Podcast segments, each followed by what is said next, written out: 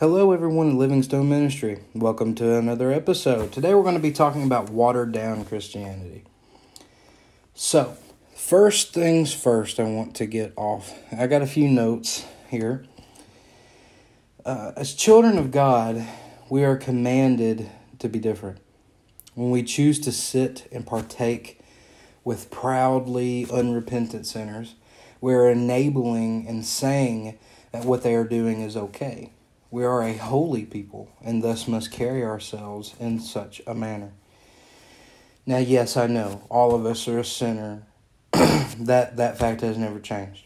What I'm talking about is there dare not should be a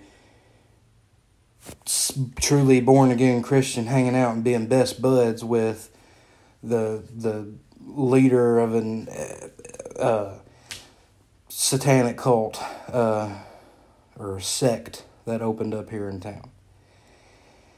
If you go to the New King James Version, go to 1 Peter chapter 1 verse 15. It says, "But as he who called you is holy, you also be holy in all of your conduct." Here's a quote, and it is from the book uh, Legacy of a Pack Rat by Ruth Bell Graham. Now, I know that sounds silly, but it's talking about our faith. He says, I shook it. I knocked it gently, sideways on top of the desk. I licked a piece of paper and wrote carefully in the moisture. I can't tell you why this works, but it usually does. I repeated each procedure without results. Then I carried the pen to the sink, took it apart, and carefully fleshed out the point. Refilling it, I sat down to write. How like me, I thought, with exasperation. I have mugs full of pens on my desk ballpoints, felt tips, ink pens, even pencils. But for very fine writing, such as notes in the margin of my Bible, I need a Rapidograph pen. This pen has a needle fine point and uses India ink which will not seep through or smear on the thin India paper. How often, when God has needed me and I have been clogged up, aka too busy or inundated with things, the necessary giving way to the unnecessary, or I've gone dry. When that happens, I need a shaking up or I need a special cleansing. And I need to be filled and refilled and yet filled again. There have been times when God has patiently and carefully done just that. There have been other times when He has had to pass me over and pick up a pen that was usable. But, unlike a pen, I do have a choice. I can decide whether or not I remain usable. Most Christians like to close, uh, closely identify themselves with the teaching of this love, quote unquote, trope. Their speech is riddled with this word, despite them having absolutely no true understanding of what it means. To the human mind, love is accepting of everything and catering to one's wishes, desires, wants, and aspirations. Simply be happy. This is your life. Live your best life now. These, and I'll put in quotations, Christians make Jesus look more like a feel good hippie.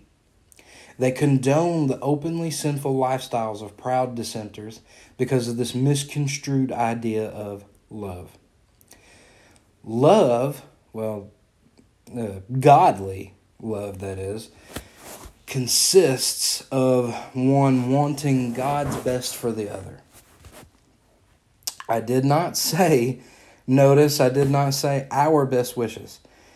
God wills and desires everyone to turn from their ways so he can bring them rest, peace, and salvation. It is worrisome that these people call themselves Christians. One who attributes themselves to this idea of your truth is your truth, and I'm okay with that, does not have a true and basic understanding of the gift and life that Jesus offers. If your idea of being a Christian is being a pushover and a whiny puppy and a coward, then you have got the wrong idea. Loving godly is a bold and it is a hot love. a love that nudges you and calls for you to change. It challenges you and forces you to have an accountable answer and reaction. It demands response. We do not have to be Bible thumpers to get the message across that Jesus is Lord. Number one, that is evident to anyone and everybody who has eyes, ears, can smell and taste, whatever. Every sense, every fact of your physicality reflects that. The gospel itself is simple to explain. So simple you can draw a, quick sketch. Sit there and, and, and, and draw yourself across and an arrow going down into the tomb, open tomb, draw an open tomb, an arrow going up. What angers people is the conviction that it brings. They do not hate you or are angry at you, but they blame you because that's what sin, human nature, does. We cannot expect unbelievers to act like believers. John chapter 15, verse 24. If I had not done among them the works which no one else did, they would have no sin. But now they have seen and also hated both me and my Father. John chapter 15, verse 25. But this happened that the word might be fulfilled which is written in their law. They hated me without a cause. We, as Christians, are not called to be advocates to anything other than our identity in Christ.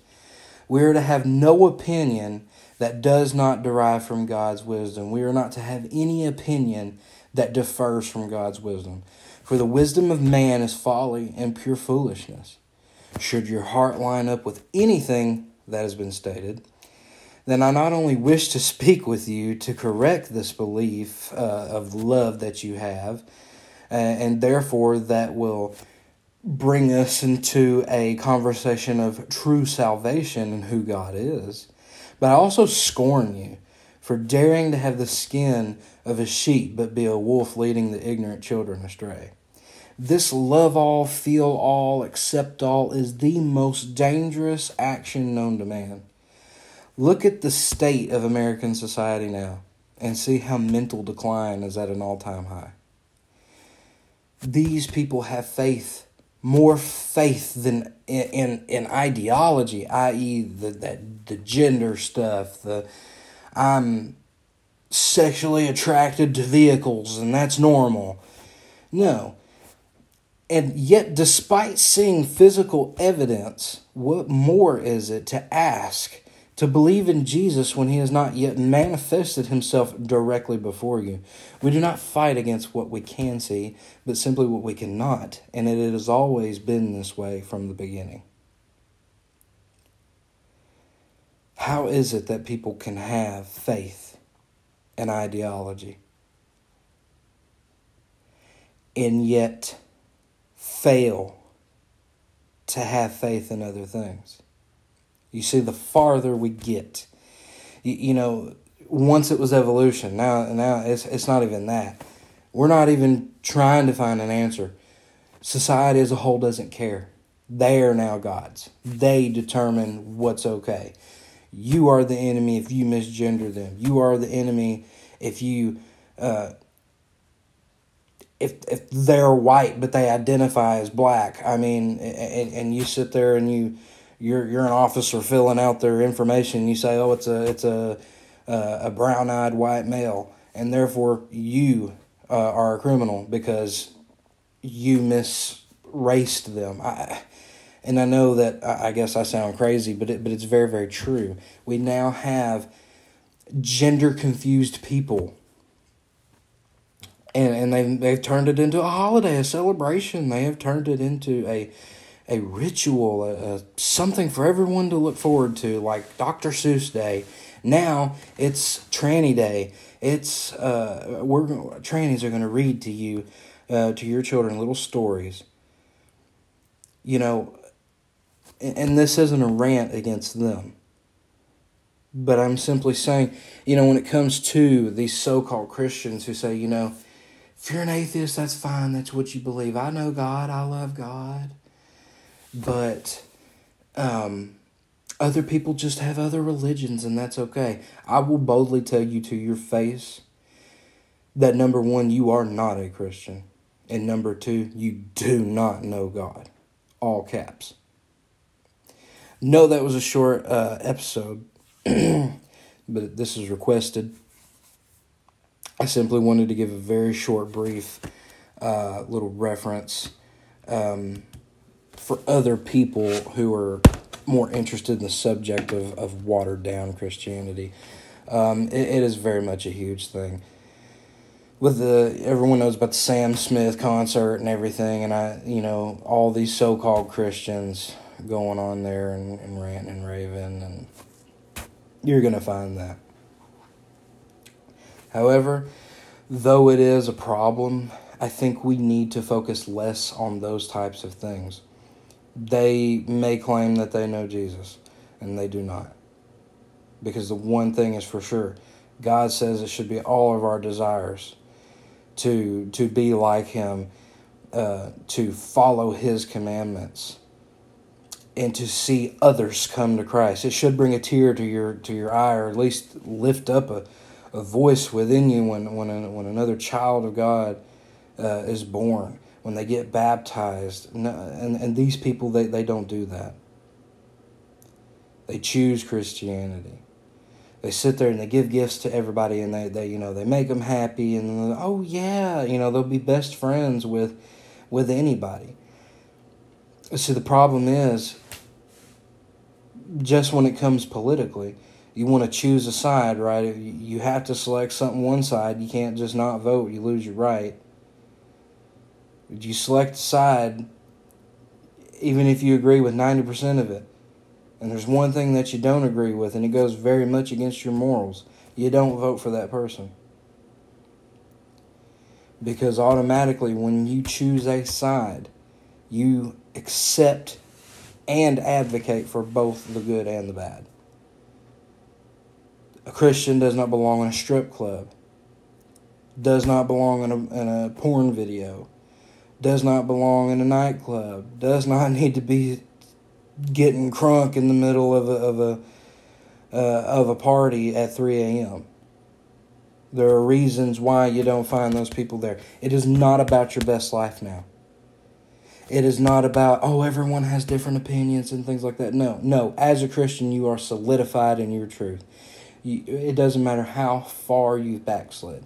It does not matter how deep in sin that you are and, and, and you've become uh, uh, primal.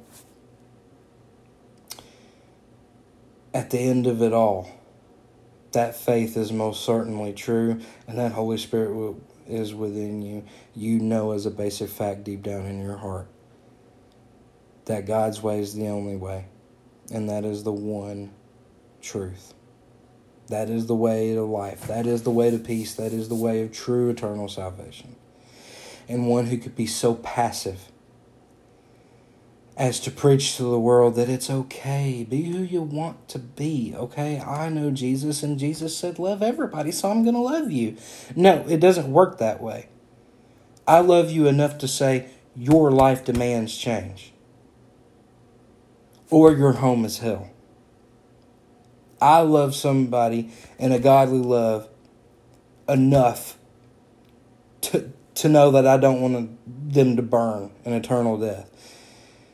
And the thing is, it isn't because they, they simply deny God because they hate God or anything like that. It's simply because they're ignorant. Therefore, Christians should be a, a, a light in the darkness to shine through uh, the ignorance, the, the, the blindness, and through the Holy Spirit, through what Jesus is working through you. Be a light to such things. Do not close yourself off keep your faith to yourself and instead say, well, you know, if you're a Buddhist, that's okay. You know, I, we all understand. I, I believe in Jesus. That's my thing. You believe in Buddha. That's your thing. You know, that's your God. No, it didn't work that way. If any Buddhist come, I can be friends with a Buddhist, but I cannot have a single conversation about his religion without number one explaining that Jesus is still the way, the truth, and the life. I cannot deny. I refuse to deny. And I will absolutely educate anybody and everybody who the Holy Spirit leads me to. And that isn't a boast. That isn't me sitting here ranting. Um, well, technically I am ranting, but just sitting here ranting on this on this podcast episode.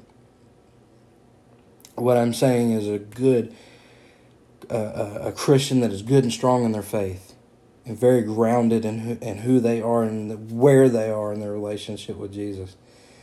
That is completely unacceptable.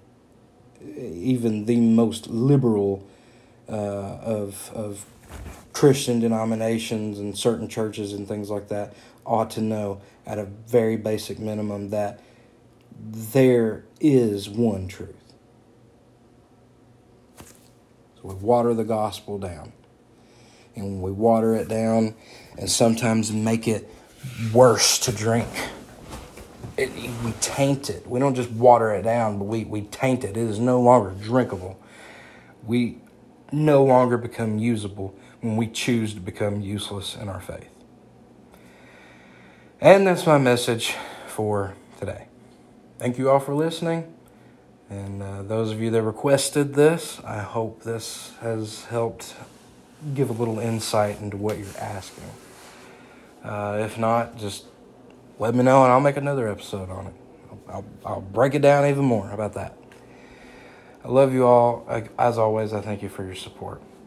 Have a wonderful rest of your week. Be safe, and God bless you.